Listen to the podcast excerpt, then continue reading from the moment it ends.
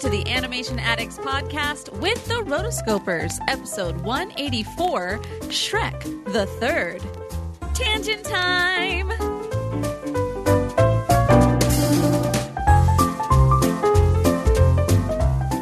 Welcome to the Animation Addicts podcast with the Rotoscopers, the number one place to get your animation fix with animation addicts just like you. Each episode, we dive into the wonderful world of animation featuring Disney, DreamWorks, Pixar, and everything in between. From hilarious discussions and movie reviews to interviews with industry insiders, this show's mission is to brighten your day through our love and appreciation of animation. So hop on your nerdy couch, grab some snacks, and get ready to hang out with your animation besties because it is time to dive into today's episode. Hello, hello, hello. Welcome, everybody, from far, far away. I'm your host, Morgan Stradling, And I'm Chelsea Robson. and we are here to talk about Shrek the Third. Do not call it Shrek 3 because they don't That want you to call it that. They're they're trying to lead into something. Can you see? it's all about nobility, titles, secession. So obviously, we're going to go with the third to go along with that. Yep. Yes. So, for those of you who listened to last episode, we reviewed Shrek 2, not Shrek the Second, and had glowing reviews. Enjoyed ourselves so much. It was a film that We we'd did. almost forgotten about over the years. And so we were just on this Shrek high that we wanted to go and see what the next installment was, even though we were both very aware that this one had kind of slipped our memory for reasons which we kind of assumed it wasn't as good as the second, right? And so Right. we dove into Shrek the Third, and we are here today to give our thoughts, our reviews, to have a good time discussing the third installment of the Shrek series. So I'm excited to do that today. I am too. Kind of. I'm trying not to uh, reveal my hand too early, but whew, that's Oh, a doozy. It was a But let's start off with a nerdy couch discussion.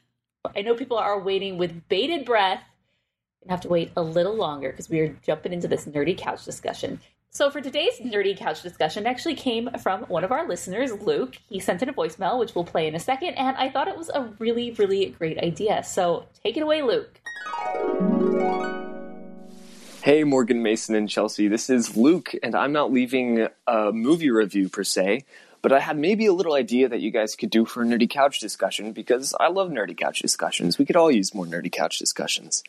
Anyways, I just finished watching the making of Frozen 2 documentary series on Disney Plus, and personally, I loved it. Wanting to go into the animation industry, um, I love you know getting this look into the process and how it's made and the people and the studios. So I know they had other making of documentary series, namely for The Mandalorian, and they've done um, longer normal documentaries for even just past movies that they've made. So my question for you guys is: Do you guys like them? Do you guys like the insight that you get into the process, or do you think it maybe ruins the magic a little bit? And do you guys think that there should be more uh, that are released to Disney Plus? Anyways, thank you guys for everything that you do. You're awesome. Ooh, thank you, Luke. That's a great question. was a I like this. absolutely wonderful question. So I thought, you know what? Absolutely, we will answer this because I am a behind the scenes junkie. To be honest, the majority of the time that I am buying Blu rays or DVDs back in the day was simply because of the bonus features, because I could not get enough of this making of behind the scenes action, which was the only way to find it was on through the bonus features. And even Oh, yeah. back in the day, do you remember when they had the at the very end of some movies, they would have a little bonus feature making of on Oh, yeah. VHS. Sleeping Beauty is Yes! the main one that's in my mind. The making of the magic, and I was I had watched that so many times. Actually, this is one of the reasons why we have a podcast because how obsessed both Morgan and I are on making ofs and directors' commentaries and random fun facts to impress your friends. That's why we're here. Exactly. You know, and talking about Into the Unknown, the making of on Disney Plus, I actually have not seen it yet. I haven't had the opportunity. I was catching up on some other things and then had to watch Shrek the Third. So I most likely will be watching it this weekend, and everything that I have heard about it is just raving reviews. And what makes this one different, this is someone who just has not seen it, obviously, but just going off from what I've heard, it's Right. a six it's a six part series. So it is very extensive. It is very long and it goes really, really in depth. And what I think from from just that overall, you know, you're getting a few hours of making of content versus what we got on bonus features of DVDs is that we're actually getting a true behind the scenes story where I feel like a lot of times for the making of DVDs and Blu-rays, this was the way that it would go. You would get maybe a 30 to 60 minute true behind the scenes making of featurette Mm-hmm. and then little snippets of bonus ones that were anywhere from five to 10 minutes long, and they kept them short. And I don't know why they did that. I think maybe they thought if it, maybe it was a file size thing where they needed to keep the Yeah. file sizes small for the discs, or they just didn't think the attention span of the home media viewer was there. Um, so I felt like a lot of the bonus features and making of they were they were really bite-sized snippets. Uh, they could have also had them at that length because they wanted to like put them in between different shows on like Disney Channel or something. Like sometimes they just needed filler. Have you ever seen that? Um, well, I guess I saw some like they would cut. I did see some as commercials that they would do like a five minute, you know, thing. You know, they use that Uh-huh. as kind of like their commercial time, and it was you know they would they would play that and then it would just go into stuff, but they would cut them down, even those smaller ones, into smaller things. So it'd be like. Hey guys, I'm back at the studio. Look at me! And I, I'm I, the one specific one that comes into my head. You like my voice, by the way? Yes, that's your Disney The- Channel starlet voice. yes. There's there's one specific that comes to my mind where it's this girl who's at the skate park right before Tarzan's coming out. And you know, one of the major influences of Disney's Tarzan, you know, and it's just like, oh wow. Yeah, I feel like those were those were created. I've I've seen things like that where they they specifically created those as promotion for the film for the Disney Channel and used that as a way to get people to watch the film, and then you would then see those on the Blu-ray Yeah. as like, hey, we already filmed and recorded a lot of this stuff, so let's just throw it on there. Just throw it on there. You know, and I was always- assets are now on this one Uh, DVD. no, it's the truth because a lot of times you'll get the music videos, you'll get all Yeah. the foreign versions of the music videos, you'll get the commercials and the little uh, what are they called? They're they're little snippets where they're like six seconds, like bumper footage. It's, I it, when I think of this, I think of like for Frozen. You know those pictures where it's Anna on a totally white background and she's kind of like doing something really crazy to the camera, or there's Elsa and she's walking by making a snowflake as she walks by. Like those are things yes, that I, that yes, they, yes. you know they they would use those in a variety of promotional ways and throw them on things or like cut them out and use them on something else. But Like uh, subliminal messages. They would use that and then just chunk them all together and like here's your bonus feature which is fine like it's kind of like a time capsule of everything that was used to create the film or to promote Yeah. the film and we're just gonna tack it all on here but going back to the actual bonus features and like the making of to me that was really the meat and potatoes of those bonus features and the featurettes that's what i Yeah. w- came for whenever I'd have to do reviews for the website, I would very quickly breeze through all the promotional materials because that didn't really add anything to my knowledge of the film or my understanding of how this film became what it became.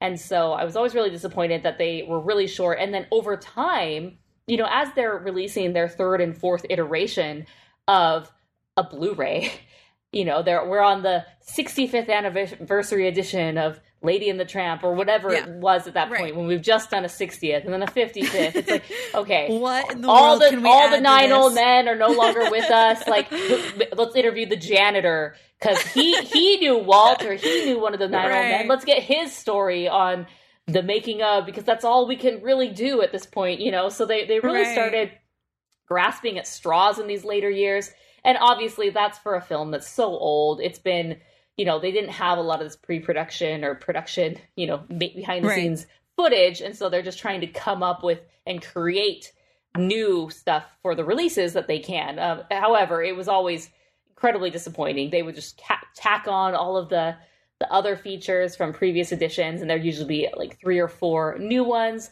that really had nothing to do with it. Like Cinderella, they had Christian Louboutin, who's a very famous shoe designer. They created a whole campaign with him and uh, just like this little story about this shoemaker in France who and, and they just created a dumb little story about how it Oh was my around gosh. him and I'm like, well, that's cool, but that literally has nothing to do with Cinderella and the making of the movie. That's what I care about. So Here's what I, I mean, my, the snide part of me just says that you know somebody in, a, you know, somebody in management was like, I want some of his shoes. How, there you go. how do I get how do I get free merchandise? Oh, let's interview him. Yes. Yes, indeed. So it's interesting because now that we've moved into this digital era, I, to be honest, was actually fearful that we would lose this bonus content, especially as even for newer releases, Disney was really getting lazy. oh You know, yeah. For example, for Frozen, I believe it was Frozen, not Frozen. There was a recent one I can't remember, and they ju- they just didn't have a making of on it at all, and people were just completely shocked and flabbergasted. And now I think we know why.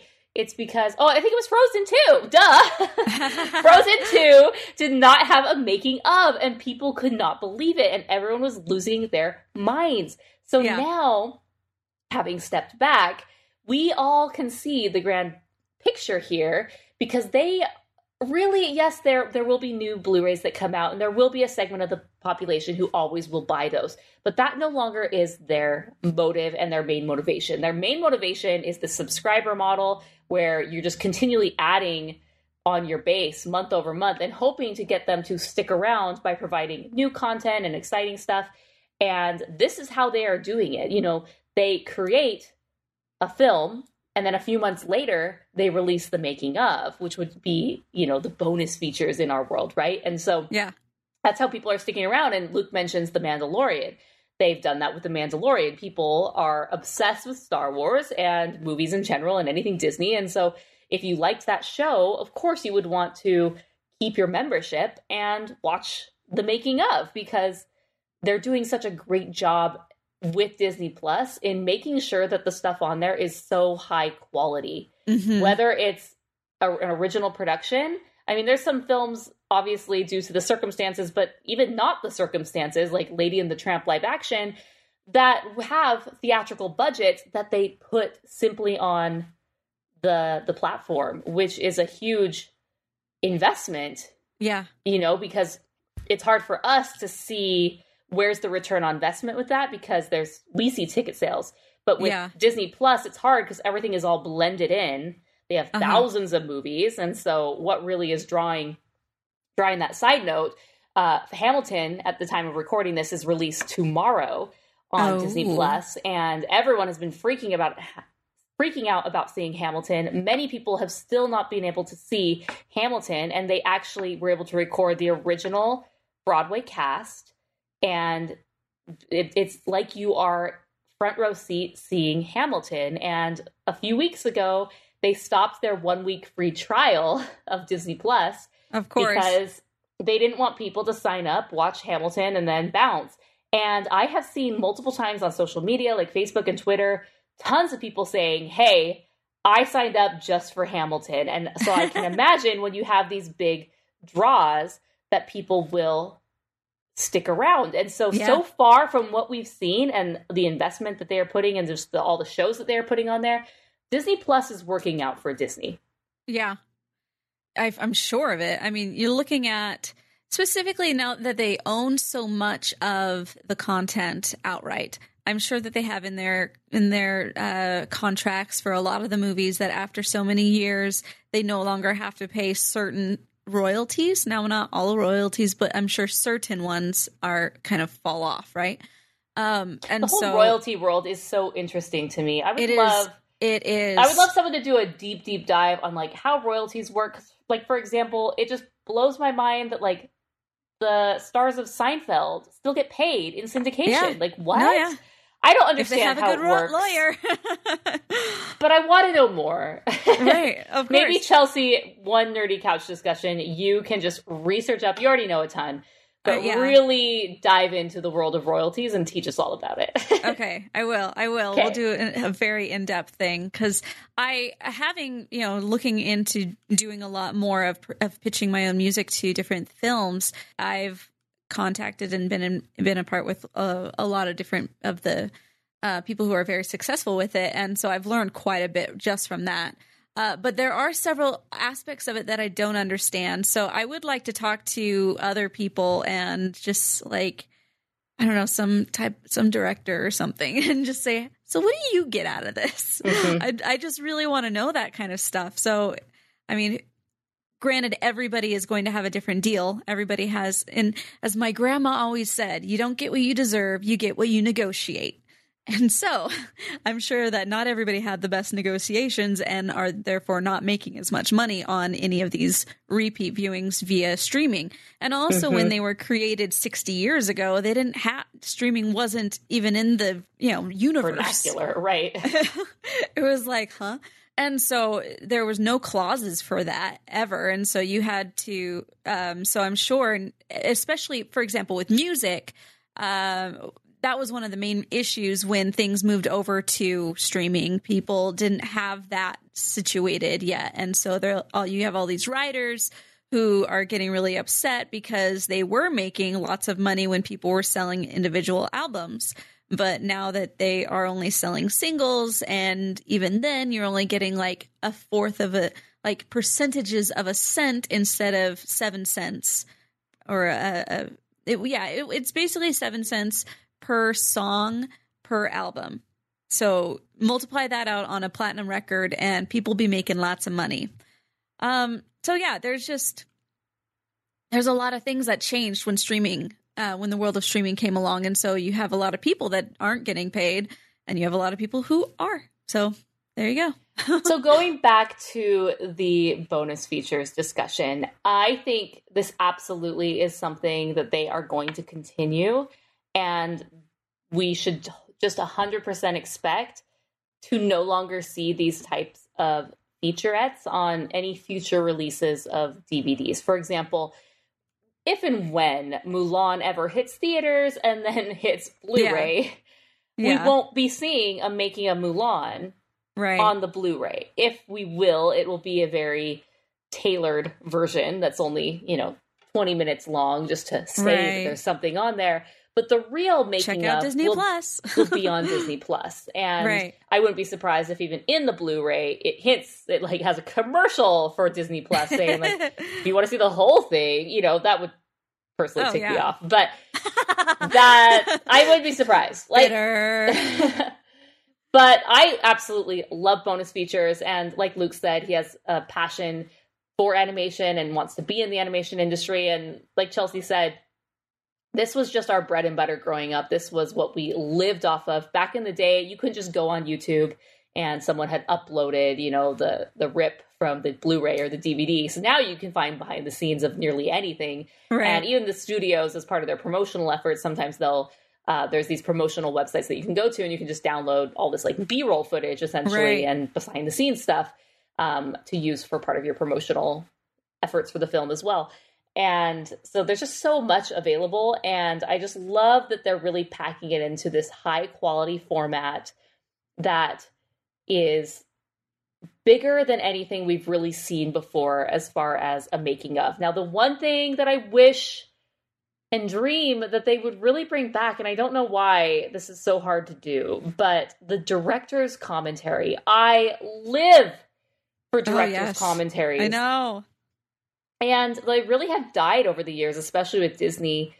I don't like, is it really that hard to get everyone back in a room? It's not even everyone, it's just the directors essentially, and maybe a producer or two. Yeah. You don't even need them all, but it's, I, and a lot of times they stay at the studio, so you know they're around. So sorry, rant on that, but I really wish they would bring that back, and that would be something that you could add as like an audio track. You could just, you know, ch- you, like you can change your language. You can just watch the Yeah. director's commentary like you could on the DVD or the Blu-ray. Right. Yeah, I wish they would do that on Disney Plus too. I I wish you would be able to ch- change a lots of stuff on there, but hey, with time, we're hoping. So yes, we are fans. we will be watching that and coming back with our report next time. Next time, Woo. not meaning necessarily next time, but in the future.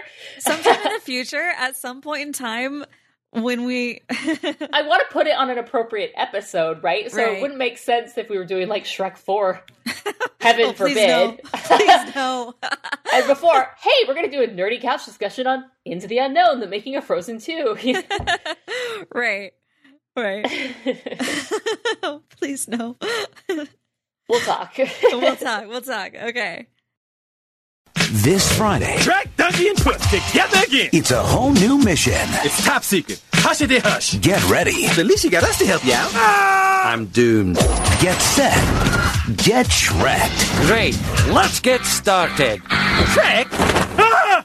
You know, you really need to get yourself a pair of jammies. It's a blast. It's a gas. It's DreamWorks Shrek the Third. Yeah, it's spicy. Rated PG. This Friday.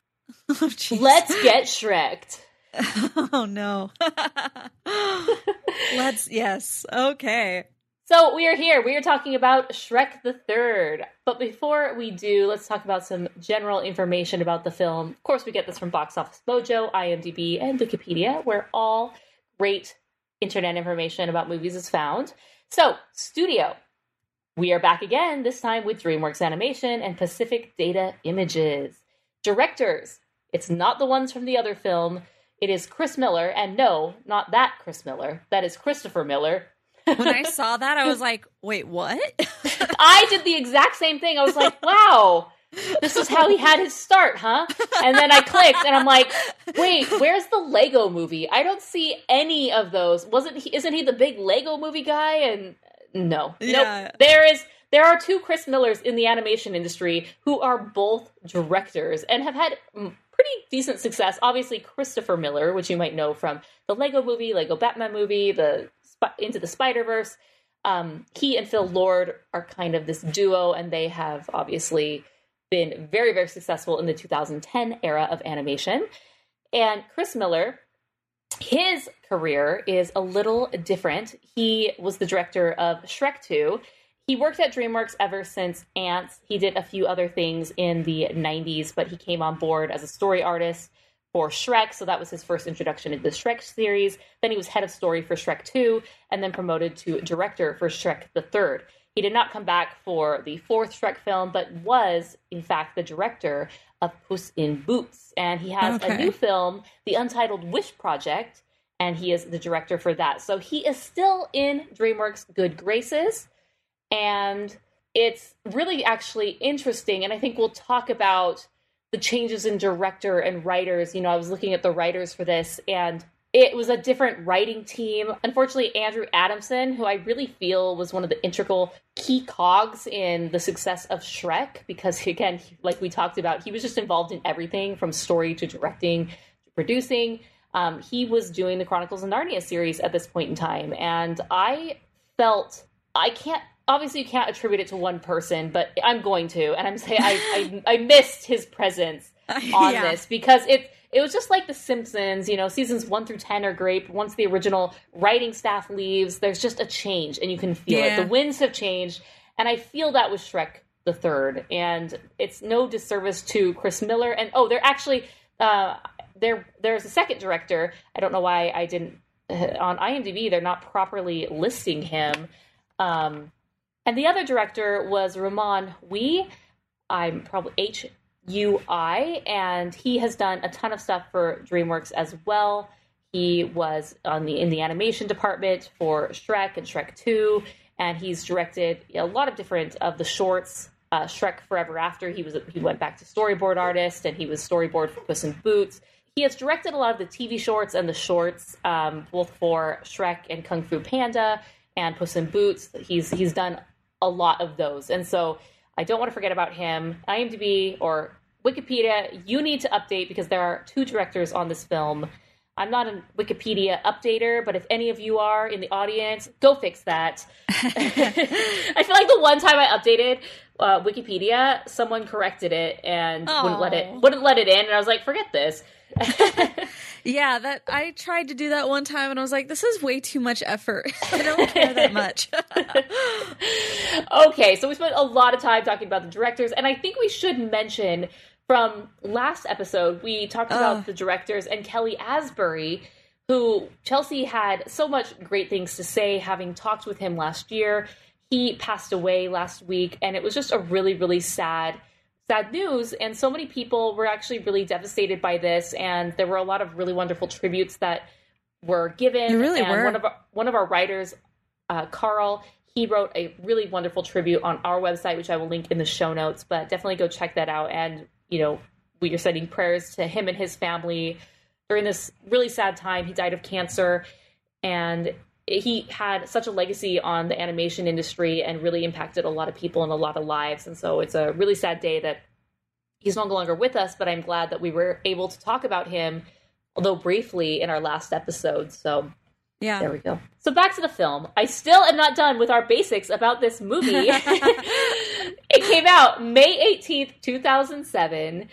Budget was 160 million dollars, which whew, they are DreamWorks has been bumping that up. So it was just a little bit higher than that of Shrek 2 and box office was 813.4 million dollars. And it's interesting because I look at that and I'm like, "Meh, that's good. That's definitely a great movie, but not great because I'm so used to our era right now in the 2020s where a billion dollars is a If you don't break the billion, job. it's yeah, like, meh. If you're the 500 to billion dollar range, it's like, okay, that's decent. You definitely made your budget back. Things are good, you know, but it's like, oh man, sucks to be you. You didn't break a billion. and Oh but this at the time you have to think this was 13 years ago. No wonder the, it the fourth film was already greenlit at this time, you know, because this was just a cash cow for them at the time. Uh huh. It held the highest record for the opening day until Toy Story 3 came out. Shrek 2 held the highest overall, also until Toy Story 3 as well. And it also held the record for the largest opening day weekend until Finding Dory come out, came oh, out. Oh, wow. And I believe that was for an animated film, Okay. not just overall. But Right, right. so it held that, like, you know, that was through Frozen, which we know Frozen was a slow burn Right. to, to It get really to was, its billion. Um, but this one, just out of the gate, everyone saw it because you'd seen the first, you'd seen the second, you loved both of them. So you were taking your kids. For sure, we got to see the third one. Got to yeah, watch first the one trilogy. out of the park. Second one out of the park. Third one, ooh. Which is I, I think the reason why I didn't see it is because I don't think people came out very positively. So, what were your first impressions of this film? I didn't what yeah, so when I I didn't see this film when it first came out. And so I and and I have actually this is the first time I've ever seen this movie, but I always had a bad taste in my mouth, which I think was why it bled into the full Shrek series other than the first one. Just because I kind of associated this it just felt my first impressions is this feels like a Disney direct to video except with really good like voice cast members, but the story and the cuts and like just lots of the things just didn't it just didn't work for me. Yeah, so my recollection of this, I didn't see it when it initially came out. And all I remember of this film was that there was this scene at the end that was a play. I very Yeah. distinctly remember seeing that. So I don't know where I saw this. Maybe it was on a plane somewhere. I don't know. But I Oh, definitely okay. didn't see it in theaters. And I don't remember owning it ever. So I'm uh, very blurry on where I saw this. But obviously, I have that memory of the play. So I saw it somewhere. And then Mhm. obviously that Justin Timberlake was in it. That's all I remember about this film. And I just remember not having liked this film, that it wasn't good and it wasn't enjoyable. So I man, memory is an interesting thing, but like clearly I saw this movie. I, I sat down and I watched the whole movie and it was so bad that I pushed it out of my memory, except the fact that there was a play. Oh So man. there you go. Well, it does start out with a play. it starts out in the oh the wonderful world of dinner theater. Ooh, yeah, Prince Charming has really sunk to new lows, right? He's a thespian. Let him have it. No, what's funny is I always get uh, because my parents they built a western dinner theater but not like this. So like my the dinner theater that i grew up performing in was more closer to like say watching a an episode of the um, the grand old opry versus going to disneyland and watching you know the golden horseshoe. Mhm. makes sense? Uh, so there's you know this is they're actually having a play and people are watching while eating and not really paying attention ours was Right. more of a um, you eat you're done eating okay now you watch and so Yes, I- yes. this whole thing um i luckily my you know my parents were never they they also were not about to let this whole thing happen as far as like no you are watching so it's just funny when you're when you're watching these things like people definitely i've i mean i've definitely been done gigs where i am just background music and i'm like uh-uh i nope not my thing so oh the world of dinner theater and background Mm-hmm. You music and playing. Prince Charming can relate. You do not want to. You need to be the star. You need to be the center of attention, which is why he ha- comes up with this plan to become the king because the king has died. Well, let's skip. Well, we skip. We skip ahead. he is dying. Well, and then he also has the you know the picture of his mom, which you know if you would have like focused a little bit more on how he feels now that his mom has died, like that's that's really right. Right. Heavy stuff, man. Mhm, going mhm. like doesn't seem like he's going through any type of like remorse or not necessarily remorse. He is, but it's like oh, mommy, you know. It's, Yeah, there's not this grieving that happens. Yeah, and likewise, grieving. there's not really much that happens to him when he dies. There's obviously the moment where there's sad on the fake outs, deaths Right. that he that happens, The but then he, he dies. And yeah, the, the king actually dies, and then we kind of move on very quickly. The we don't see the the queen in mourning; she's not wearing black. We don't see the, Fiona or Shrek or the she- mom. No one talks about it anymore. it's just like, yeah. oh, we're just moved on. We got to find the heir. Uh, Shrek does not want to have anything to do with this. So I wanted to look this up, but I didn't have enough time. I'm very interested now in the different orders of succession that happen in royal lines because you think typically. oh, have I- you not I'm watched pulling- The Crown? I have watched The Crown Okay, but I have the I have the Wikipedia up right here, which I will also include in the show notes. It's the Wikipedia article on order of succession.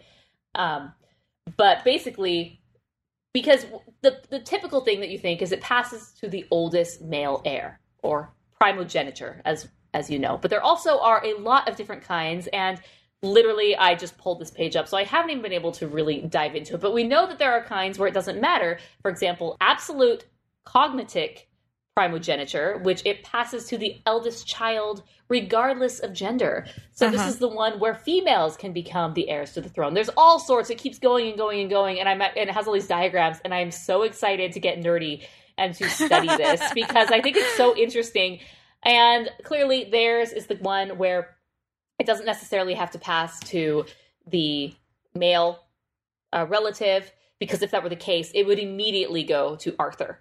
It's Right. in this kingdom, it goes to her. And you know, it's weird to me that all this gets put on Shrek. It's like, Yes. oh, you you married her, so suddenly you're the king. I'm like, no, no, no, no, no. He's like the king regent. yes. So he wouldn't Yes. be the king because he's not even royalty. Right. Why is that? Why is this a deal? Why can't Fiona be the queen and rule, and she could just, you know, uh, she could make it work, right? Yes. I'm all about girls having power, you know. So she could come visit the kingdom, or they could just permanently live there. Maybe he could live in the swamp during the summers or whatnot. I don't know.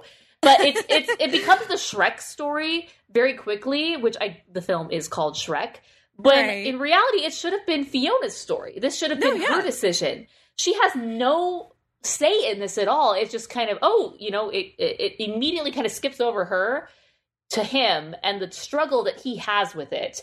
And so goes on this mission to find the next heir because if you decline it, then you it passes on to the next one. But she didn't She seem to have a get it problem with it. She doesn't It's even very like, frustrating. No, yes, this was what I think from the beginning, this was where I was like, wait, what? So at the very beginning, I was like, well, I feel like Fiona should be doing more royal duties. Like, isn't she the princess? And he's Yes. just kind of like the addition, you know, the plus one at the Right. party. Like, Right. what is this?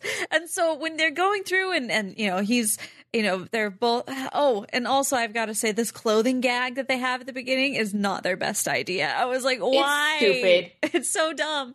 But the whole, the, the whole secession thing, I've, I love The Crown. I've also watched Victoria on PBS, Oh, which I need is to watch also, it. Everyone it's said so I good. like. Is it as good as The Crown? Um. Well, I didn't really like. Okay, side note. I was Tangent time. Tangent time. Tangent time. Tangent time. this is played to the tune of um, what's the song from Mary Poppins? Step in time. Step in time. Tangent time. Tangent time. Tangent time.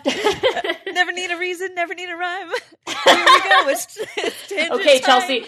Chelsea, your job because you're the singer is to create official Tangent Time theme music to Step in Okay, Time. I will. Okay, I will. I will. please make it happen, and it better be in the final cut of the episode. Thank you very much. Will do.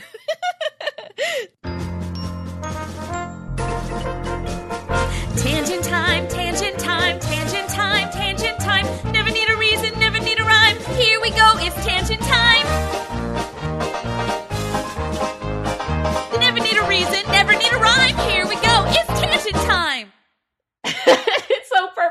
perfect.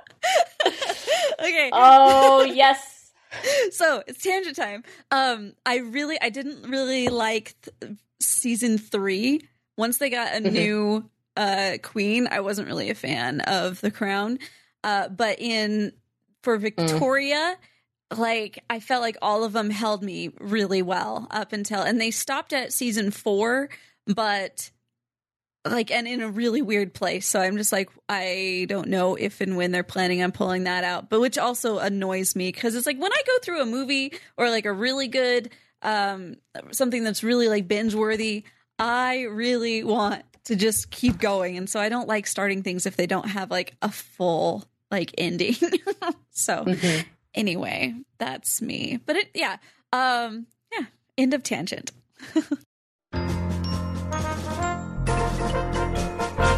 Tangent time, tangent time, tangent time, tangent time. Never need a reason, never need a rhyme. That was our tangent time. Never need a reason, never need a rhyme. That was our tangent time. What were we tangenting about? Duties, yes. So in, I feel like Fiona really got the short end of the stick, and it didn't make sense. Like, in what world is this that Shrek of all of all of them would all this be thrown onto him? And then also the the Queen and the Frog. I was really confused at that one too because I was like, okay, was the frog the actual prince? Or was like, and he married a princess, or he married just somebody, or was because does that mean that he was a frog prince or was he a prince turned into a frog and then needed a kiss but then got turned i was so confused why is he a frog in this still apparently she never kissed him right. Be- she did kiss him. she did I edited this out of the last podcast.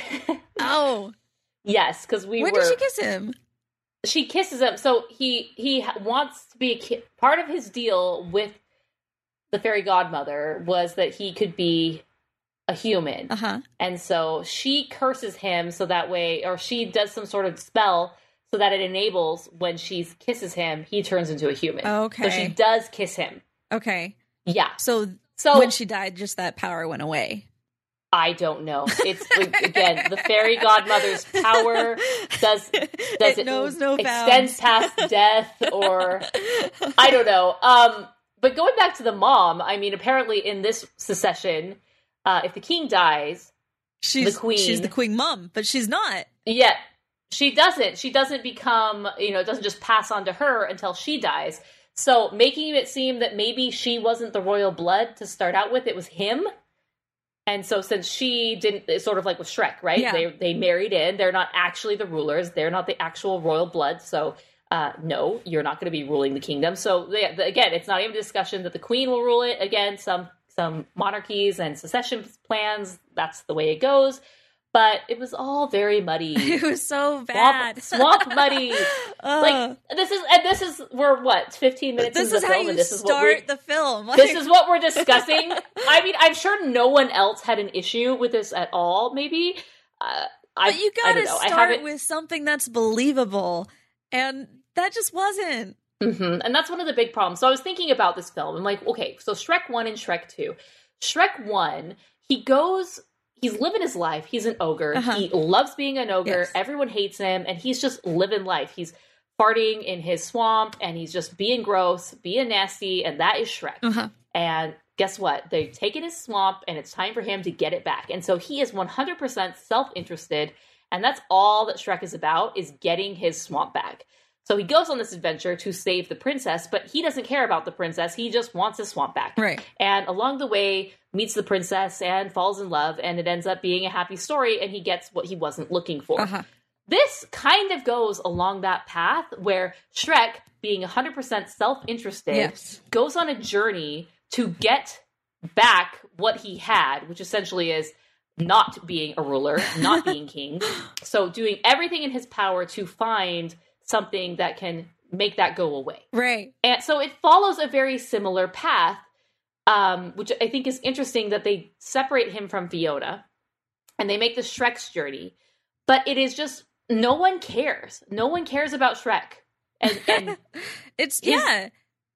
is you know it's, he's bummed out that he has to be king. Wah wah. You know, like I don't know that something was off with it that it just didn't didn't have a connection to Shrek at all. Like and and also with the film with the first film and the second film, I feel like there were so many pop culture references. And I was actually looking at the IMDb, the the Rotten Tomatoes, which is actually interesting because I thought that this film did not have hardly any pop culture references like the first and second one did. And I was looking on Rotten Tomatoes, and it says as the critics' consensus, which I love looking at that because they very concisely state what all the critics basically say. Yeah. It says Shrek the Third has pop culture pop shots galore, but at the expense of the heart, charm, and wit that made the first two Shreks classic. And I was actually really confused by that because I didn't feel that there was tons of these pop culture references like the other two. But I think what it's missing is that it it doesn't have like I said, it didn't have the heart. It's not charming.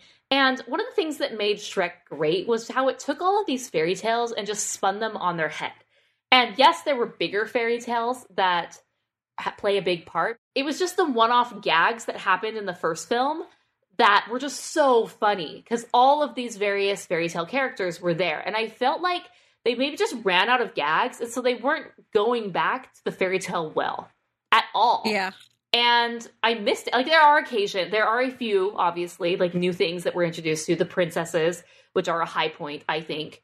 But there wasn't just these like little Bo Peep lost her sheep, or like little Miss Muffet on her, you know, eating curds and whey. Like I feel like there were so many more little fairy tale gags and jabs that they could have done just to make you laugh. I just this wasn't funny. It wasn't. You know, we go to we go to a high school, and I'm like, Ugh. how cliche Ugh. is going Ugh. to the high school? It's called Worcestershire. Oh, haha, funny. And it was it was just so lame. It was so lame. And at it was at that point where I God, okay. There's a point where I was like, okay, what is going on with this whole like and also ah, so many things that I So many. okay here's one of the, the one of the first things so it's like the queen it didn't feel like she knew what was going on like you bring in julie andrews for what a 15 minute read through and you give her like 12 lines that is a lot of money to pay to julie andrews for nothing. And like not to give her her a part at all and then she doesn't know who the heir is only the king seems to know who the heir is and she's just kind of like Right. whatever and then you have this Fiona just seems like she's lost all of her pep. Like she doesn't make any decisions in this whole thing. And she's like, "Really, Shrek? But okay, uh, uh whatever." You know, she's like, I, there was just so that was not Fiona in the first one, and I feel like with each consecutive film, she got less and less Fiona, and that annoyed me. And then you have the moment they stepped into the high school. I was just like, I've lost all interest. Yeah. This was the moment where I'm I'm kind of done and I'm just not really that interested anymore. And then it's like they bring in John Krasinski to play Lancelot for what again, like five lines. like what? Right. I don't. Yeah, I don't it's- get it. It's funny. They they really have a great time playing off this medieval high school versus a fairy versus a fairy tale high school, which Shrek was all about the fairy tale, but they really honed in on the fact that it was medieval, you know, and I All the jokes were so okay. lame. Well, the, the jokes were so lame, exactly because it was like, how can we change this so it says thy instead of you know you? I'm suck It's just You know, yes, like- yes, dumb jokes like that. That is not what Shrek is. Okay, so yeah, we go on this dumb adventure to go rescue Arthur, who Justin Timberlake. not good. not good. He was not good. He was having to play a little dweebish high school kid, so he was doing his best. Every- but the character was not appealing. I didn't. I did not like Arthur at all, or Artie, as you will. Yeah, no, I think one of the main things I disliked is everybody in this was trying to shirk their responsibilities. Mhm. And everyone in here was just trying to push it onto somebody else and just felt very lazy. And yeah, in that case, give it to Charming. Yeah. he wants the job. right. Like nobody wants seem, seems to want this and like why He at least has a prince title. I Somehow. mean, yeah, right. like, how did he come with that? Um, he's just prince of the of the factory. of the fairies. but th- yeah, I mean, everybody in this film, like even Fiona, she doesn't. There's no real desire. She's a flat character. You have Shrek, who even seems flat in this. Like when you have this time where he decide he realizes that he's gonna have kids, and then he's just like. Uh, that's great. Okay. And then he goes into this, okay, this whole dream sequence. I've got one more tangent time. tangent time, tangent time. Tangent time, tangent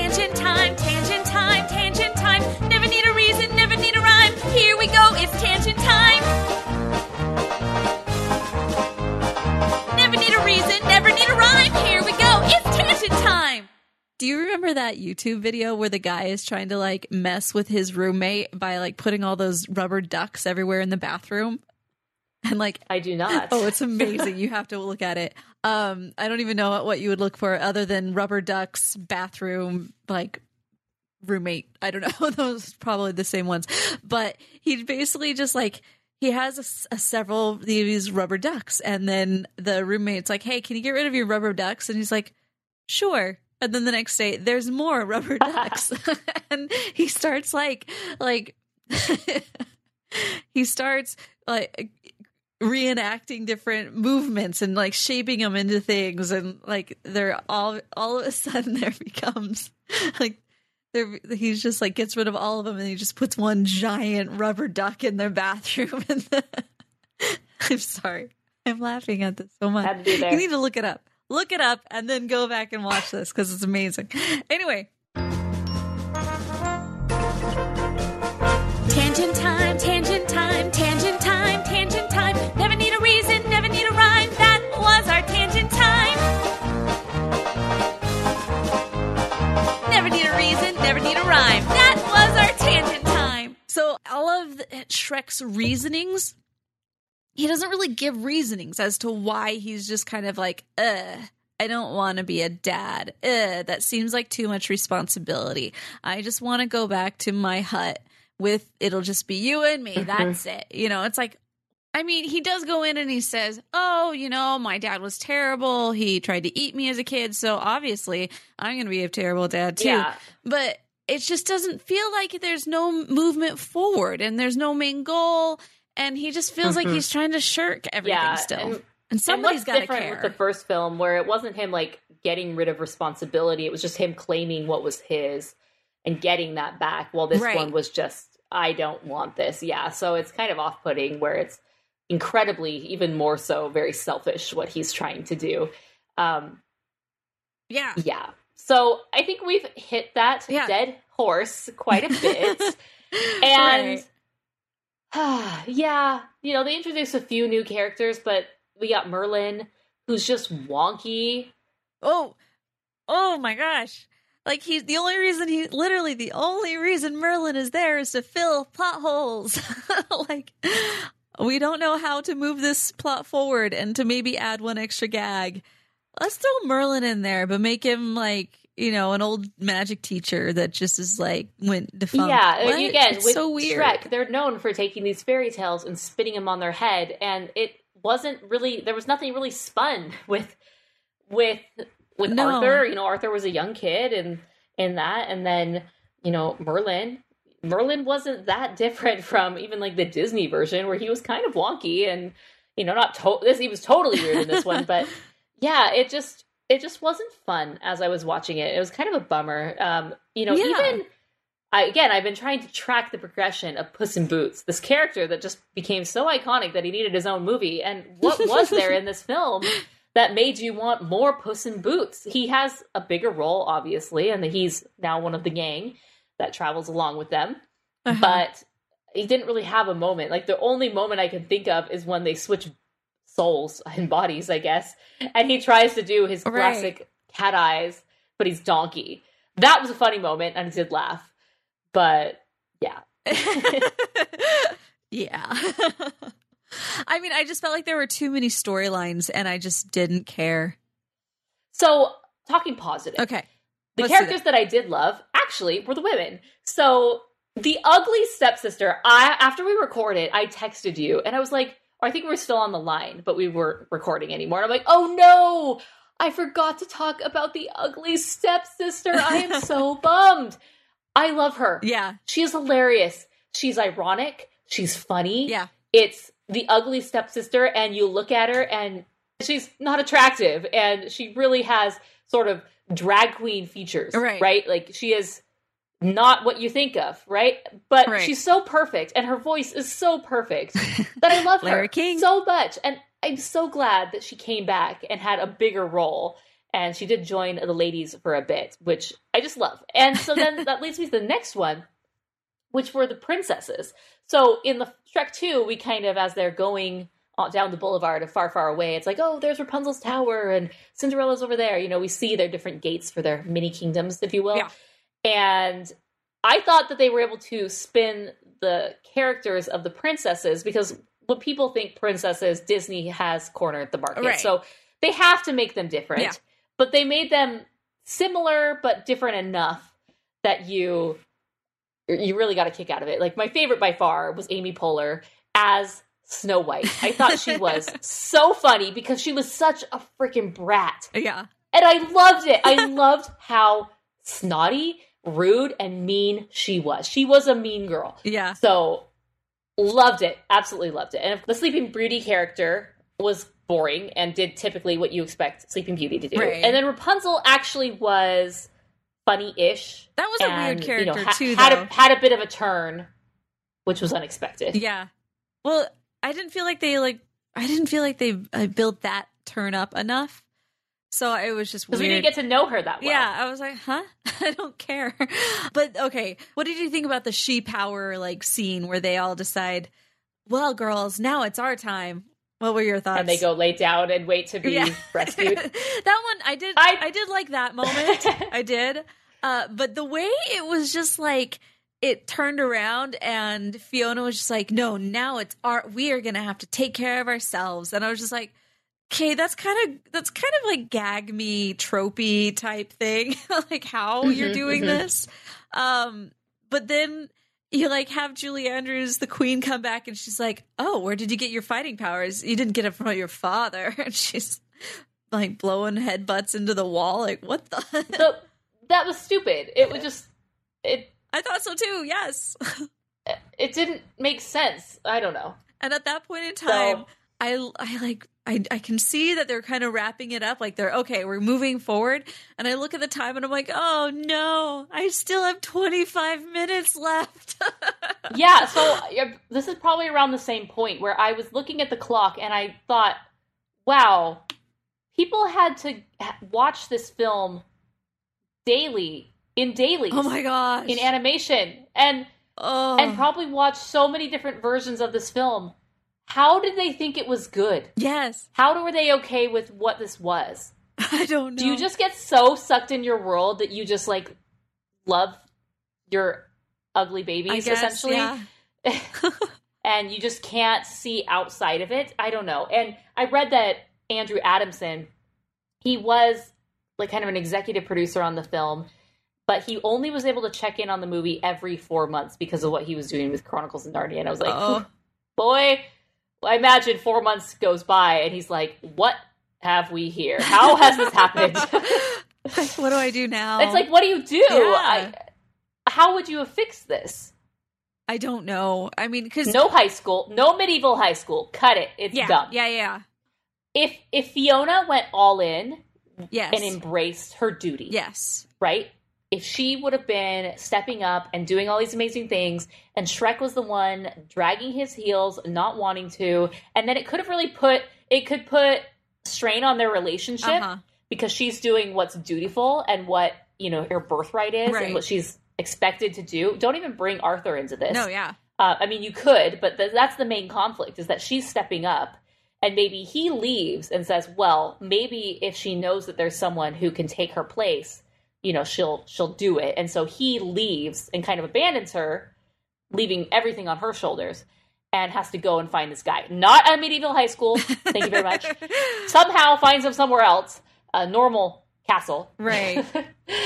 and I don't know. I feel like that would have added so much more to the characters and their relationship versus like, okay, we need to separate them and he's going to go off and find this guy. Yeah, I just I didn't feel like it was. I think that really is what it should have been. It really should have been her mm-hmm. story. It should have been a little, con- you know, maybe contention in there, or maybe she did get pregnant right around there, and they didn't have to move into the castle right away or something. Like there's, it just felt like she was. There was no addition by anyone else other than the main three trio, which, Which is a shame because Fiona is such a strong character. yes, And she really stands out for animation heroines. yes, So it's a shame that she's just been pushed aside to this role of lady in waiting. Yeah. No, yeah, yeah, it's totally how it is. And I'm not generally the person that says I need more Girl power. power. Right. Like I don't I, I don't like it when they create girl power movies for the sake of doing a girl power movie. I feel For example, like the movie that I am in the middle of watching right now, the new Charlie's Angels, which Charlie's Angels has always been girl power. Right. But for some reason, this one feels like extra dose Oh no. of girl power. You know? It's Oh, weird. no. Well, especially, yeah. Well, it's yeah. like why That's for another Yeah. podcast. it's like why did I enjoy Wonder Woman so much? Because she didn't know she was girl power. she just was. and she was just she just was who she was and everyone else just let her be. And they didn't question her because you know if you act confident people you know people expect to oh, here how does it go? There's a quote. People of integrity expect to be believed and when they're not they let time prove them right. There's that. And then there's also the quote that says uh, people treat you how you expect to be treated or how you allow them to treat you. And that is really how it is. And so when you see movies where they feel like they have to overcome this chip on their shoulder it's just off-putting to me. Like you're trying too much. You should just know who you are and you should just step mm-hmm. forward and, and be a person of integrity and be, expect to be believed. And as opposed to just being like well i'll show you and i'm gonna put all the men in their place. Like it's just like what are you are you why? There's there's Right. no need to put somebody down in order to bring yourself up and i feel like that is my main issue with like the girl power movies and going into this movie i just felt like like I just feel like they didn't really care about the, the script. and that's really where it mm-hmm. was. So when it came down to, oh, well, you know, who are our main heroes? It's going to be the, the, the trio because those are the ones that we get to make, you know, the, you know, the McDonald's toys for. Uh, everybody loves Donkey. Got to get Puss in Boots in there. Everyone loves Shrek. And so instead they focus on that and like, oh yeah, we'll add some kids into the mix. Why not? You know, it just felt like a McDonald's like list of what what do we want in toys? Okay, now make the movie. Yeah. Absolutely. And so we kind of wrap up with the one thing that stands out in my memory of this film, which is the big scene of the play. So everything comes full circle. Oh wait, one more but thing. just on steroids. One more thing where he says there's a moment where Shrek it basically tells Archie exactly what had happened and says, you know, I only added you, I only told you to come because I was looking for an idiot to come and take my place because I didn't want it. Like he literally tells him completely the truth and then he feels bad about it. But we don't feel bad for him because you told him the truth. Like that's you weren't hiding this and you're a bad person. You should feel bad.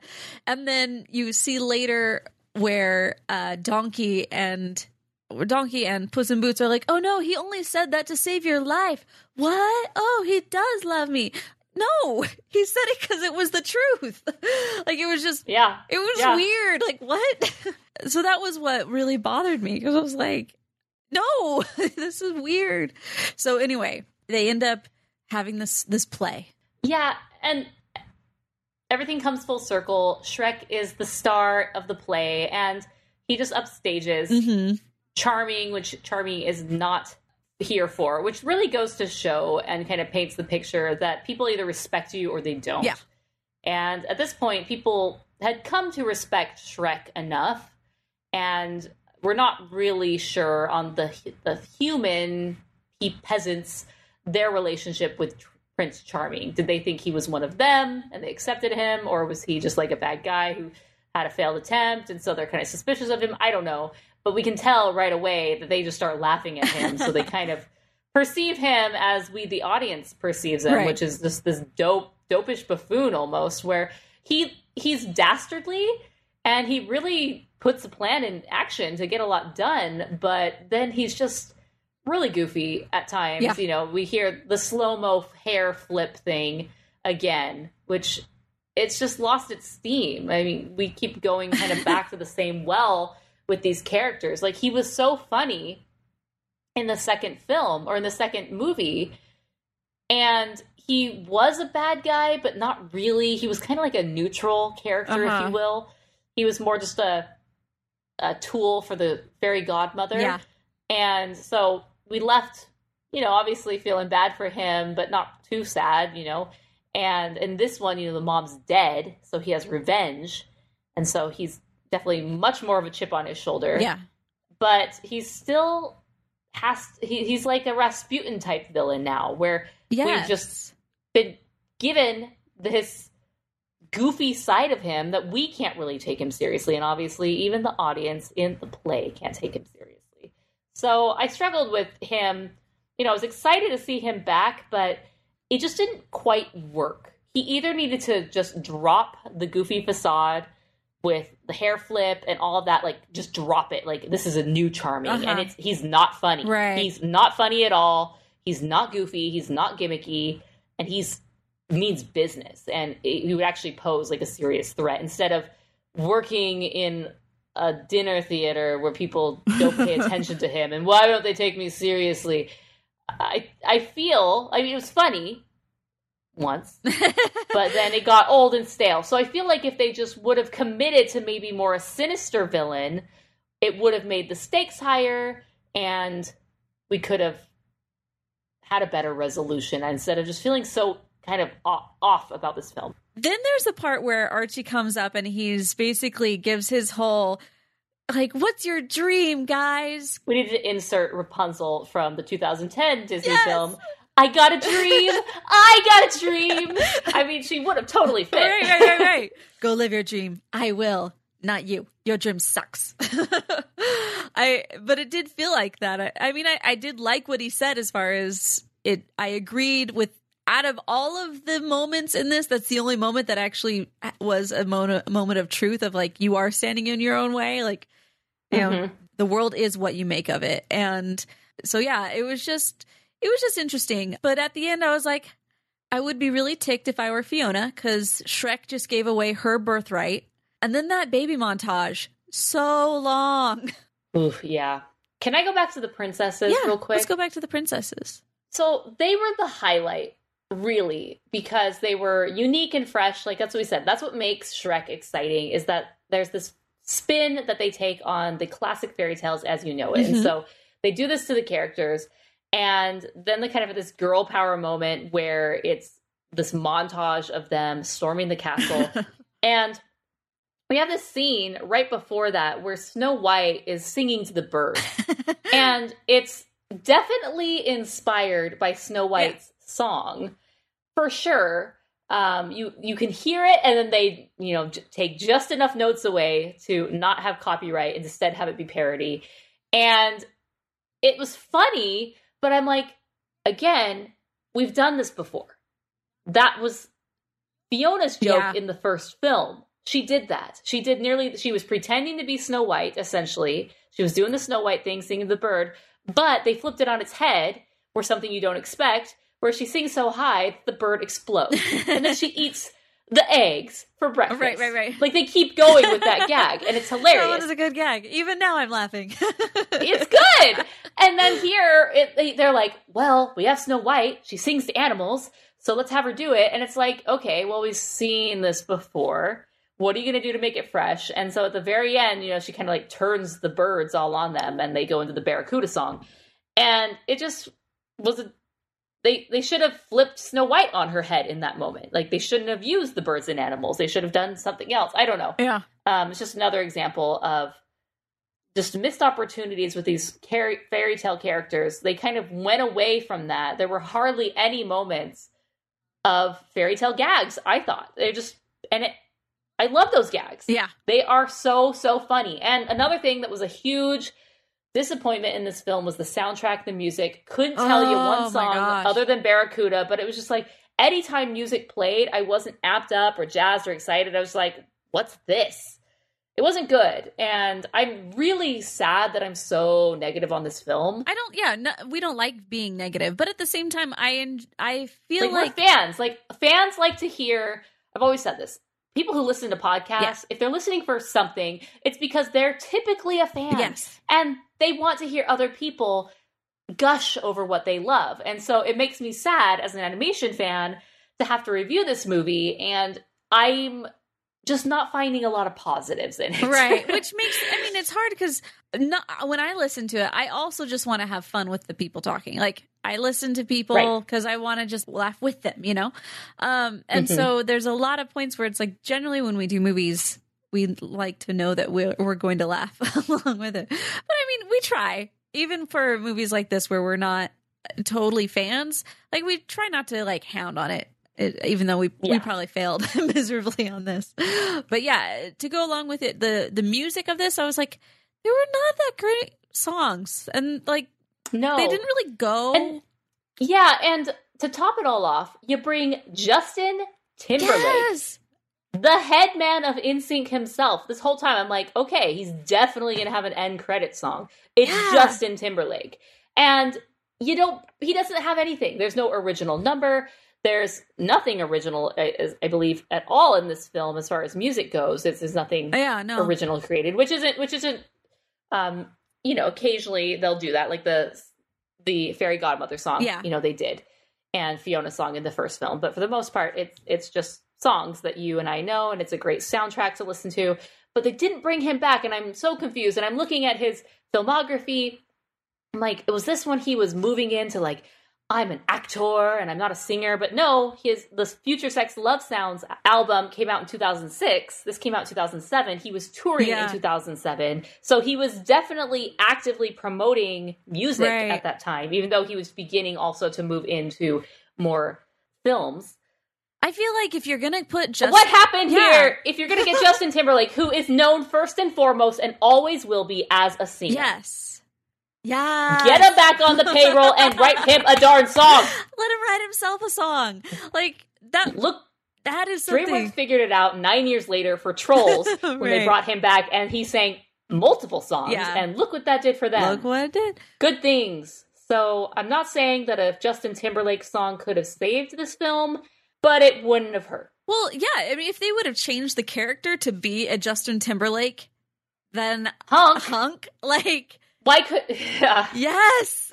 But then he would have been another love interest sort of character, which we we've already established in the last film that she is not going to be swayed. Thank goodness, because she's married. Right. But right.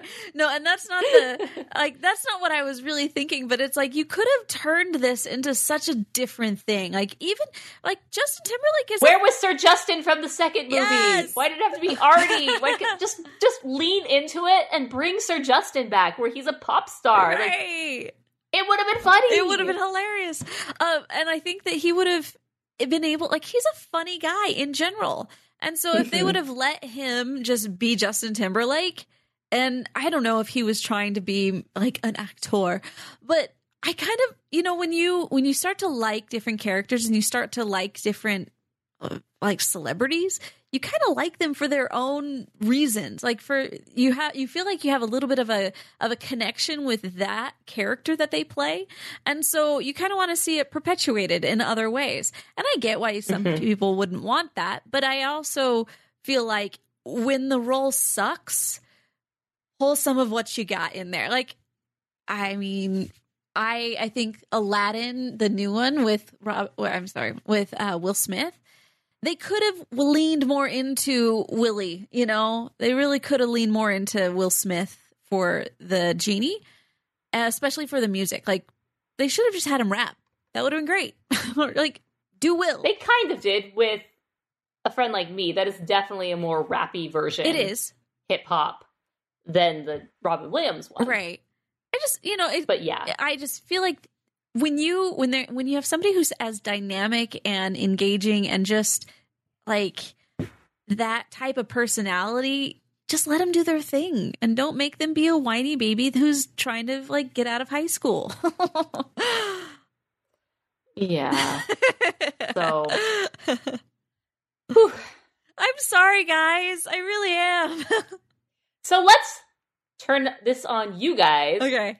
I polled the Facebook group. I polled our patrons, and I said uh, this was just as unoriginal as it gets. I didn't want to bait the audience with like thumbs up or thumbs down or what you got. uh, Yeah, I didn't want to give any perception that I didn't like this movie, so I just said thoughts on Shrek Three? Question mark. And oh boy, oh boy, Oh. it's only been an hour, and we already have so many questions. So I will read them. Oh yes, please. Right. Ryan Campbell says, meh, it's not a bad movie. It's just kind of forgettable, especially after Shrek 2. That was one of the few perfect sequels. Unfortunately, the third couldn't continue the trend. Agree there. I gave that a like. Totally agree. Alex Beavis. The least remembered of the four, I think I have watched that one the least. Interesting. I have not seen four, so this makes me somewhat hopeful for the next one. Amy Freeland, she has a great comment. She says, I enjoy all of the Shrek movies, though I feel the quality declines with each installment. I love Shrek 1, really like Shrek 2, like Shrek 3. Shrek 4 is meh. I just rewatched all four of them about a month ago, and yet I find myself trying to recall the storylines of Shrek 3 and 4. Face palm. That's bad. That is so bad. Fun enough while watching them, but immediate, but ultimately forgettable. Yeah. Angelo Thomas, he I know is a big Shrek fan. Uh-huh. I always see him posting about like when are we getting Shrek 5 and he said the worst of the four but still not bad. So not bad. I mean, I think they would have had totally different takes Yeah. Amy and Angelo if they were on the podcast. Yeah. Josella Josella says, I did like seeing the princesses team up and escape their prison cell. That was my favorite part of the movie. Rachel Wagner, our very own Rotten Tomatoes approved critic, said, I hated it. I was really mad leaving the theater and haven't seen it since. I feel you, girl. Uh, yeah. haven't seen it since. Man, that's kind of crazy because I feel like Rachel's seen a lot of movies and I'm in surprised she hasn't come back to that one. Good thing we didn't have Rachel on this episode because then it would be just a total negative fest. Rachel will bring you back on a better one. Yeah, right. Sol Carlos said, I love the scene the princesses start fighting like Marvel characters. Also, the innuendos are great. The rest is very much meh. There you have it, guys. Straight from the patron's mouth. There we It go. It seems like it's a meh.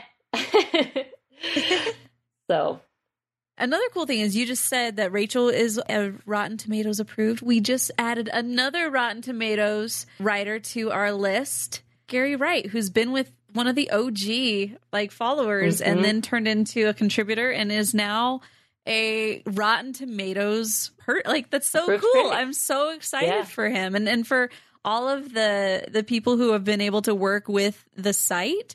Like that's just so cool. I'm so Mhm. proud. I'm like I'm like oh yay. Chelsea, I feel like you are de- delaying the inevitable. It is now time. oh. What would you Oh. rate it? two stars.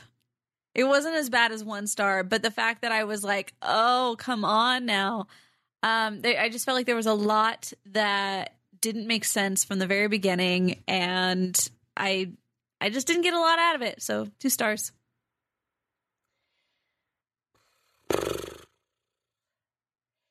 I'm hovering between two and two and a half, but I'm just going to give it two. I feel that it was really unmemorable. And I think even after this, all I remember from this film is that big, that there's a big play at the end and Justin Timberlake's in it.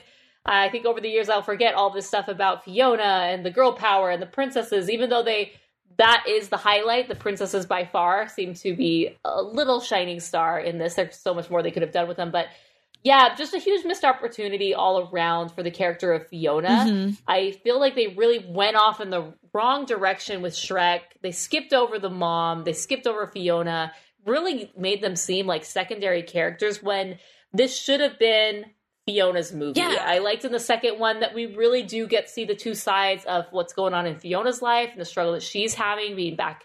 You know, she's again, it's the duty thing. I guess like maybe we've seen that before, but this could have been a totally different take on it. Um, and Shrek again, I don't know how many times can you go back to that well. I don't know, but it it just didn't work in this iteration. And I really miss the fairy tale gags. They needed just more one of those quick, witty one liners. And this movie did not do it for me. And I'm really bummed that I didn't like it. So, two stars. wah From, wah. but from what everyone says, the fourth one is better, but not as good as the first two. So, I will, I've never seen it, and I'll have to wait until I do. Okay. Well, I mean, I I do appreciate. I, I like knowing that it gets better because that would just be sad. Like, oh, but every I did. Oh, I do have a positive thing to say. I felt like the uh, skin mapping was a lot better on this one, and I was watching on different parts where they get do close ups of skin, and I was like, they did a Yeah. good job. Like, you know, looking at 2007. I mean, it's not. It's not that far away, but it is still af- like pretty far after the originals came out, and so you just kind of see the the progression. You're like, "Good job, guys! You improved." That's awesome. All right, let us know what you thought. Go to rotoscopers.com slash 184. Let us know in the comments. We are eager to hear your reviews. Every time I look at you, you always look so beautiful. Driving on the road again, the Chevy's dark and it is dusk. And I will take some photographs so I can dream you so much for joining us for this episode of the Animation Addicts podcast. It was fun to do Shrek back to back, though I cannot promise we will be heading back to the Shrek well anytime soon. We still are waiting on what the status of Mason is. I'm not even going to just promise anything at this point, but but you got so, us. Chelsea, I guess it's up to us to pick a movie to review. Do you want to go back to Shrek 4 No. while we're at I it? don't. Bang these all out? I don't. Or do you need a breather and let's do something else? Yeah, let's do something else. Um, what should we do? Where's Movie the ideas. list?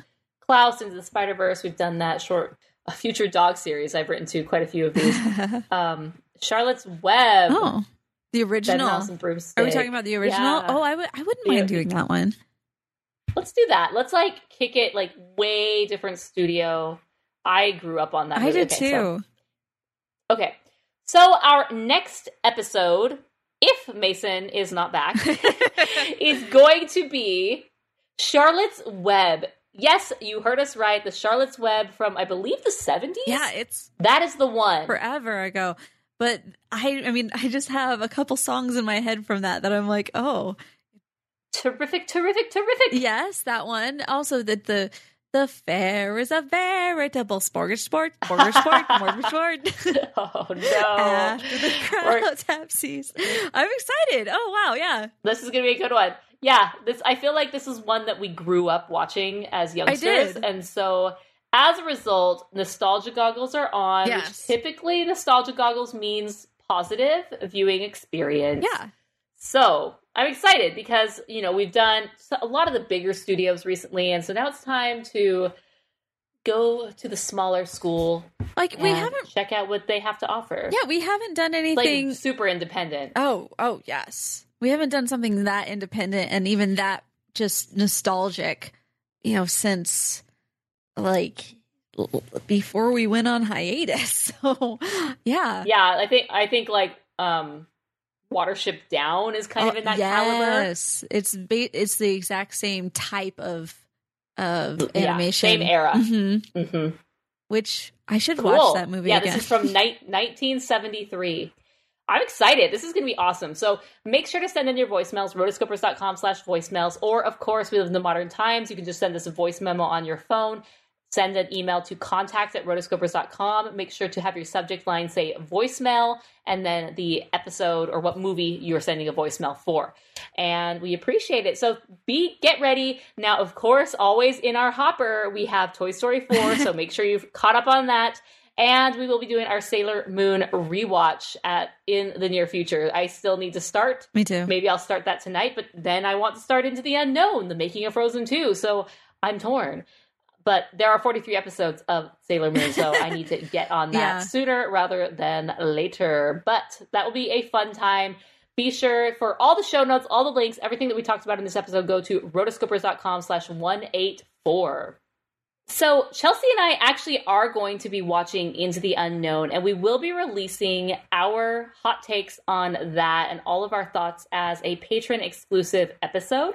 So if you want to hear us review a making of behind the scenes series, Oh, how meta can you get? this is like no, this is like I actually the I I'm a Twihard and Oh. you know re-sparked my Twilight passion, Yes. and so I was looking to see if there's any Twilight podcasts, and one that I was listening to, it's not good. Oh. I do not recommend. It's like just because podca- anyone can podcast Right. does not mean anyone should podcast. So, but I was looking at their list, and they are doing a commentary on the New Moon commentary. Which actually makes sense because if you know anything about Twilight, you know that the commentaries are actually ridiculously epic because Robert Pattinson and Kristen Stewart, They like they basically it. make fun of it the whole Yes. time. It's really funny. So yeah, so this is kind of in that same vein where we're reviewing not a commentary, but we will be reviewing the making that of series Right. and making of and giving all of our thoughts. So if you're interested, go to rotoscopers.com slash patron to sign up to get that exclusive episode. And with that, you know where to find us. I'm at Morgan Stradling everywhere. Chelsea is at Chelsea Robson everywhere. Be sure to tag us when you're listening to this episode. And that's all I have for now. Until next time, we are the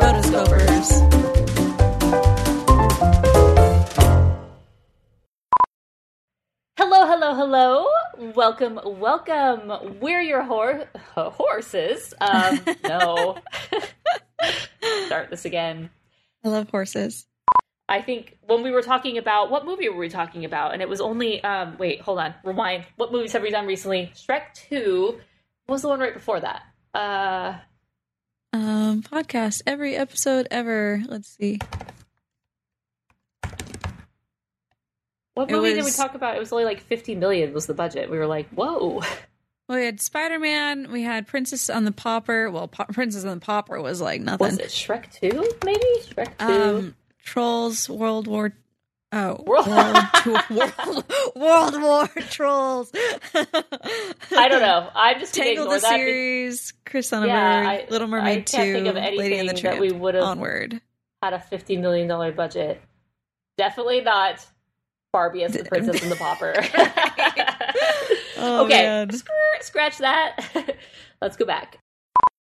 It surpassed Shrek 2, which had done phenomenal for Pixar. Or but then it was just the one-off gags. Hold on, Siri's talking to me. Um, quiet you. Quiet you. I haven't left my house more than to go to Walmart in like a while. So I've I've been watching a lot. I've been reading a lot. I've been watching a lot of videos and YouTube things and as I I mentioned I started going through the book Wild Swans again cuz Yes. that one is Awesome it's an awesome book. Um yeah, so I've I feel like I've, I'm I'm good, but at the same time I look outside I'm like is there a world outside my house? I don't know. It's all an illusion. It's all an illusion. Oh man. This is one one more tangent time uh video. Um